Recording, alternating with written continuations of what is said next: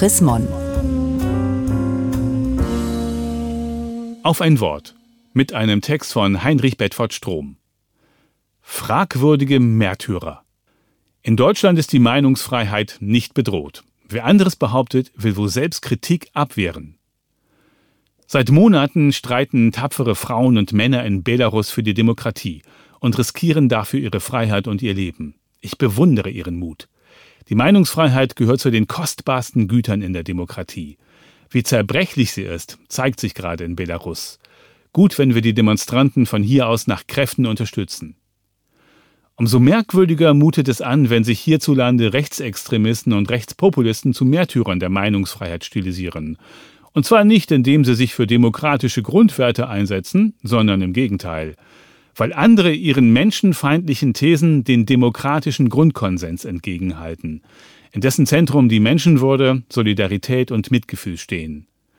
Zum Glück sind diejenigen, die soziale Kälte und Hass auf Andersdenkende und Schutzbedürftige verbreiten, eine Minderheit und treffen auf einen entschiedenen Widerspruch.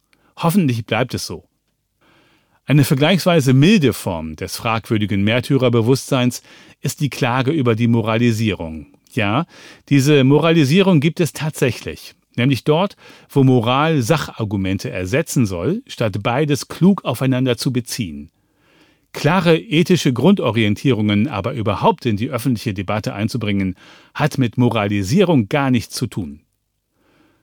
Moralismusvorwürfe können auch einfach ein Versuch sein, eingeschliffene, unmoralische Lebensstile zu rationalisieren oder gegen Kritik zu immunisieren, schreiben die Philosophen Christian Neuhäuser und Christian Seidel in ihrem Buch Kritik des Moralismus.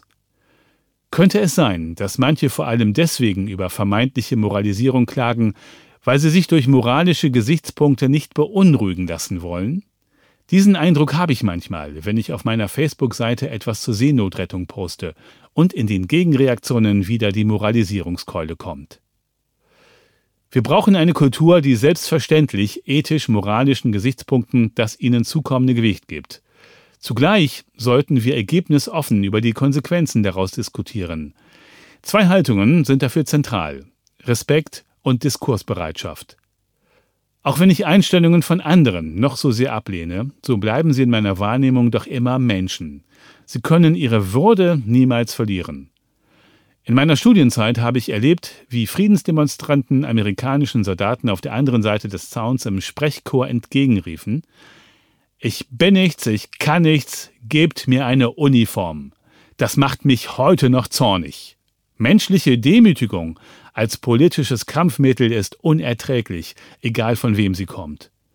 Zum Respekt gehört, zwischen dem Menschen und seinen Worten und Taten zu unterscheiden.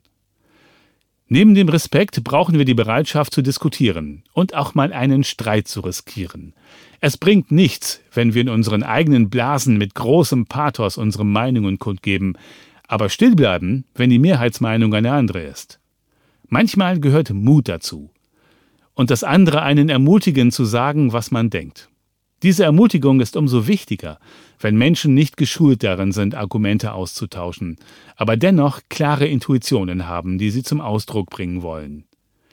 Nein, in Deutschland muss sich niemand Sorgen um die Meinungsfreiheit machen.